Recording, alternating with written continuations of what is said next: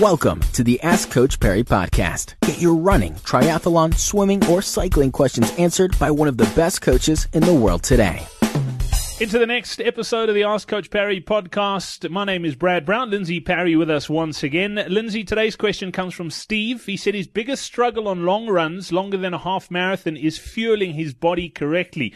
He wants to know, is there a hard and fast rule regarding the amount of calories or carbs one should be replacing on a long run? And, in, say, a marathon, for example, how many calories per eight kilometers, as an example? Yeah, look, Steve, there aren't, um, they're never hard and fast rules for running, uh, but certainly there's some reasonable guidelines that you can stick to. And when you're doing uh, like long distance running, um, and yeah, I guess anything over a half marathon we would consider rather long distance. You want to be looking to fueling your body to roughly 60 grams of carbohydrates per hour. So it's not really a however many Ks. Uh, you would have to work that for yourself based on your, your race strategy. Obviously, the easiest way to get that, that energy in is going to be from energy drinks.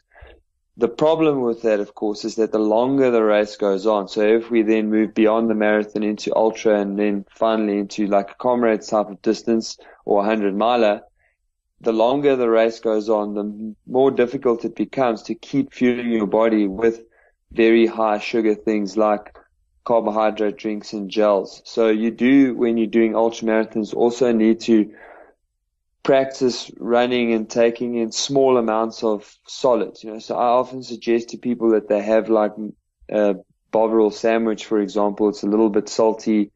It gives you a bit of carbs uh, from a more complex source.